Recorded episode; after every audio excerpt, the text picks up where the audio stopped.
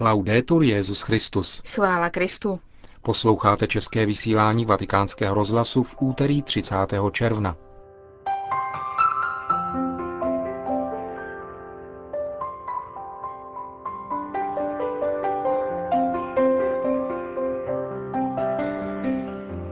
Benedikt XVI. se setkal s novými arcibiskupy, metropolity, kteří včera přijali Pália a jejich blízkými.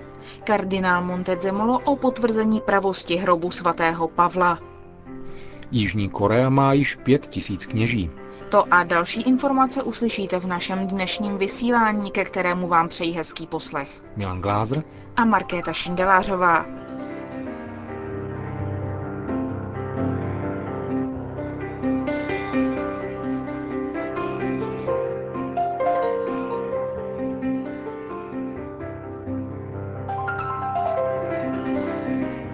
Zprávy vatikánského rozhlasu.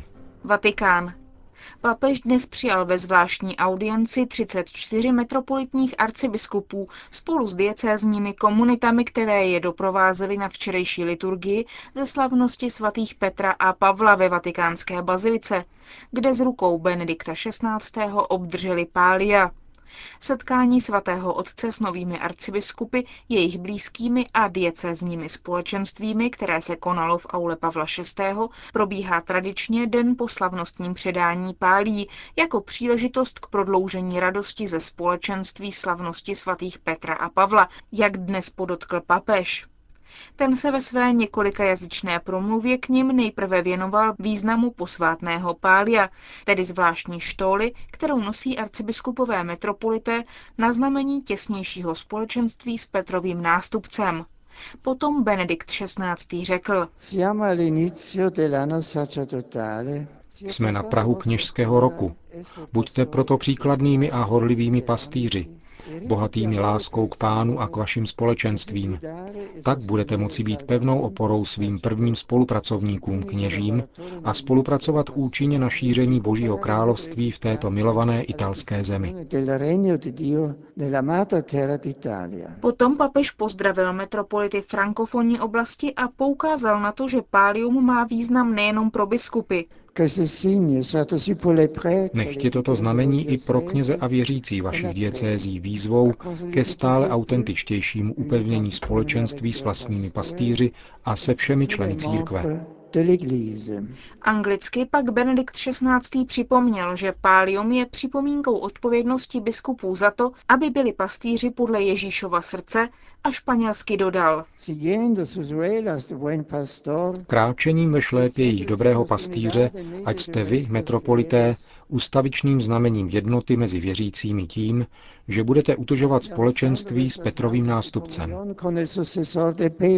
Benedikt XVI. věnoval také zvláštní zmínku lvovskému arcibiskupovi latinského obřadu Měčislavovi Mokřickému, kterému poděkoval za jeho dřívější službu církvi jakožto blízkému spolupracovníkovi dvou Petrových nástupců, totiž Jana Pavla II. a Benedikta XVI. ve službě osobního tajemníka.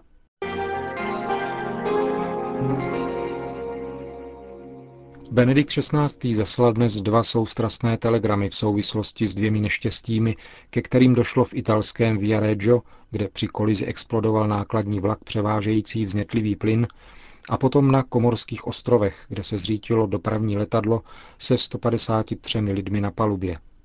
V prvním telegramu podepsaném kardinálem Bertónem papež vyjadřuje hlubokou účast na bolesti, které postihlo celé město – ve Viareggio při výbuchu 14 cistern nákladního vlaku zahynulo 13 lidí, 35 jich bylo zraněno a 30 jich je nezvěstných. Kromě toho muselo být evakuováno asi 300 lidí. Papež vyjádřil svou soustrast pozůstalým. Podobně tak učinil také v telegramu zaslaném apoštolskému nunciovi v Kuwaitu monsignoru Monget El Hachem v souvislosti s další noční tragédií u Komorských ostrovů, ležících mezi Madagaskarem a Mozambikem, kde se zřítilo letadlo jemenských aerolíní. Podle posledních zpráv přežil jeden pětiletý pasažér.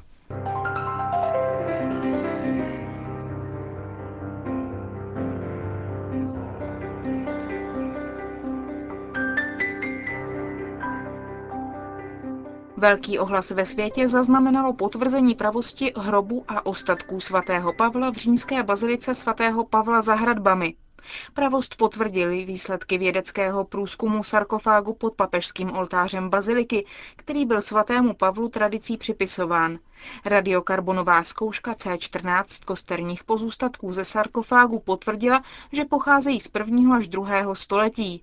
Hovoří kardinál Andrea Cordero Lanza di Montecemolo, arcikněz baziliky svatého Pavla za hradbami. Asi před rokem a půl jsme dostali od svatého otce povolení udělat malý otvor pro sondu, která by umožnila vidět a analyzovat, co je uvnitř. To probíhalo v tajnosti, protože věc neměla mít velkou publicitu, dokud nebude potvrzena. Co analýza přinesla a jak probíhala? Mikroskopická analýza potvrdila, že se uvnitř sarkofágu nachází vzácná lněná textílie a purpur protkaný zlatem a že tu jsou lidské ostatky. Díky sondě jsme mohli vyzdvihnout malé částečky. Radiokarbonová zkouška učiněná jedním institutem, který neznal původ, potvrdila, že jde o člověka, který žil na přelomu prvního a druhého století. Kolem se také našla zrnka kadidla. To vše potvrzuje velký význam hrobu. Hrob s látkami tohoto druhu a pocházející z dané doby má zároveň pevnou neporušenou tradici, že jde o Pavlův hrob. To potvrzuje jeho autenticitu. Jaké analýzy budou následovat? Možná bude provedena nějaká bližší analýza, která ale bude vyžadovat velkou práci, protože bude nutné odstranit papežský oltář, možná i baldachín od Arnulfa di Cambio.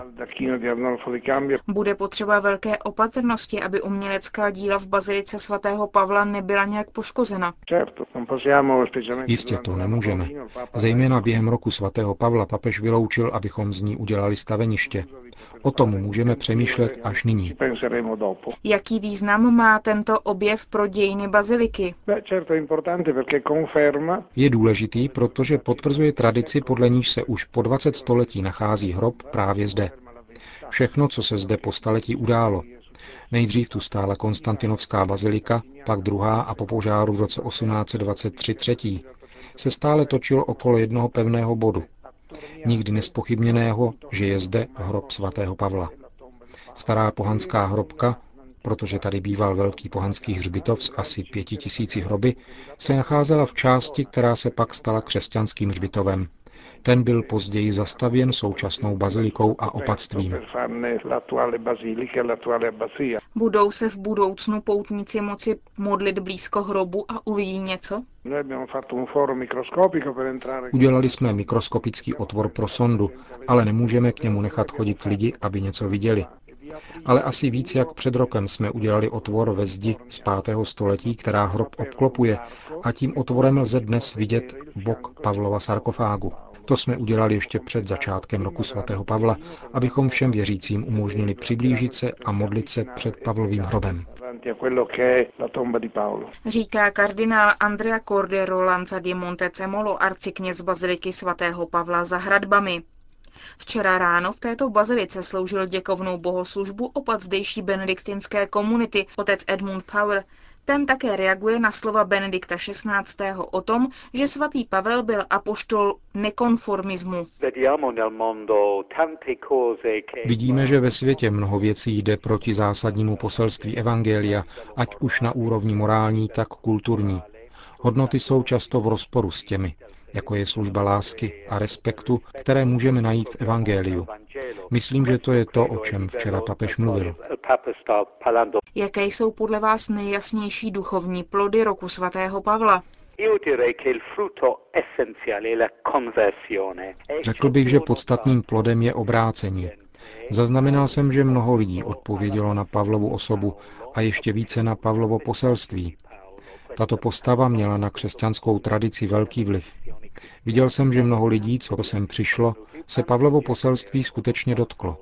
A to je pravděpodobně nejdůležitější začátek obrácení. Pak ho ovšem musí každá osoba prožít, toto obrácení, a pokračovat na jeho cestě.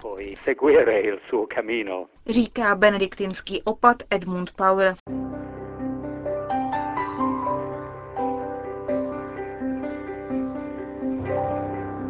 Jižní Korea. V Koreji byl vysvěcen celkem již pětitisící kněz. Před 164 lety roku 1845 byl vysvěcen první, Ondřej Kim Dae-gon, který se v zápětí stal mučedníkem a kanonizoval jej roku 1984 Jan Pavel II. Včera na slavnost svatých Petra a Pavla v hlavním městě Jižní Koreje přijalo z rukou arcibiskupa Soulu kardinála Nicholas Chung Ying Suka kněžské svěcení 26 kněží. Ten pětitisící Dionysius Son Houbin z farnosti Dong byl jedním z nich. Eucharistická liturgie s kněžským svěcením se konala na stadionu Olympic Park za účasti 14 tisíc lidí. Kardinál Chung řekl agentuře Asia News, že měl tu čest předsedat svěcení, které se konalo na přelomu roku svatého Pavla a kněžského roku. Obrovská vitalita katolické církve v Jižní Koreji vysvětla jasně před několika týdny, kdy Korejská biskupská konference zveřejnila statistické kompendium. To ukazuje, že koncem roku 2008 překročil počet katolíků 5 milionů, což je asi 10% obyvatel. Jen od roku 2007 se zvýšil počet o 130 tisíc věřících. Celkový index růstu populace je 0,8%, zatímco přírůstek katolíků v Jižní Koreji je každý rok asi 2,7%. Praha. Tiskové středisko České biskupské konference oznámilo, že ve čtvrtek 2.7. dopoledne v předvečer jubilejního desátého ročníku Dnů lidí dobré vůle se sejdou čeští a moravští biskupové na Velehradě k 77. plenárnímu zasedání České biskupské konference, které potrvá do soboty 4. července. V neděli 5. se biskupové zúčastní národní pouti při příležitosti svátku svatých Cyrila a Metoděje. O situaci církve v současné společnosti bude na začátku zasedání hovořit královéhradecký biskup Dominik Duka. Podrobnou informaci o průběhu příprav na návštěvu svatého otce Benedikta XVI. v naší republice ve dnech 26. až 28. září poskytne biskupům koordinátor církevní komise zřízené k této příležitosti, monsignor Václav Malý, pražský světící biskup. Dále se budou biskupové zabývat některými organizačními dokumenty, jako například stanovami papežské koleje Nepomucénum se sídlem v Římě, či organizačním a jednacím řádem papežských misijních děl v České republice se sídlem ve Špindlerově mlíně. Předmětem jednání bude také zpráva o činnosti Národního centra pro rodinu, výroční zpráva papežských misijních děl, návrhy liturgické komise a také koncepce duchovní péče o nemocné. Druhý den jednání vyvrcholí mší svatou v Blatnici pod svatým Antonínkem, kde budou biskupové koncelebrovat venku u kaple svatého Antonína. Hlavním celebrantem bude arcibiskup pražský kardinál Miloslav Vlk a kazatelem královéhradecký biskup Dominik Duka. Před mší svatou uctí biskupové v modlitbě památku služebníka božího otce Antonína Šuránka u jeho hrobu v Ostrožské lhotě. Třetí den zasedání zahájí biskupové mší svatou ve Velehradské bazilice. Hlavním celebrantem bude litoměřický biskup Jan Baxant a kazatelem českobudějovický biskup Jiří Paďour. Po ukončení jednání se biskupové zúčastní Večera lidí dobré vůle. V pátek 3. července ve 12.15 se bude v prostorách arcibiskupského gymnázia na Velehradě konat tisková konference, na které budou novináři seznámeni s hlavními body jednání. Předpokládá se účast arcibiskupa Jana Graubnera, předsedy České biskupské konference, kardinála Miloslava Vlka, arcibiskupa Pražského, brněnského biskupa Vojtěcha Cikrleho a pražského světícího biskupa Václava Malého. Hlavní mši svaté na slavnost svatých Cyrila a Metodě 5. července v 10.30 bude letos předsedat slovenský kardinál Josef Tomko. A tím končíme dnešní české vysílání vatikánského rozhlasu. Chvála Kristu. Laudetur Jezus Christus.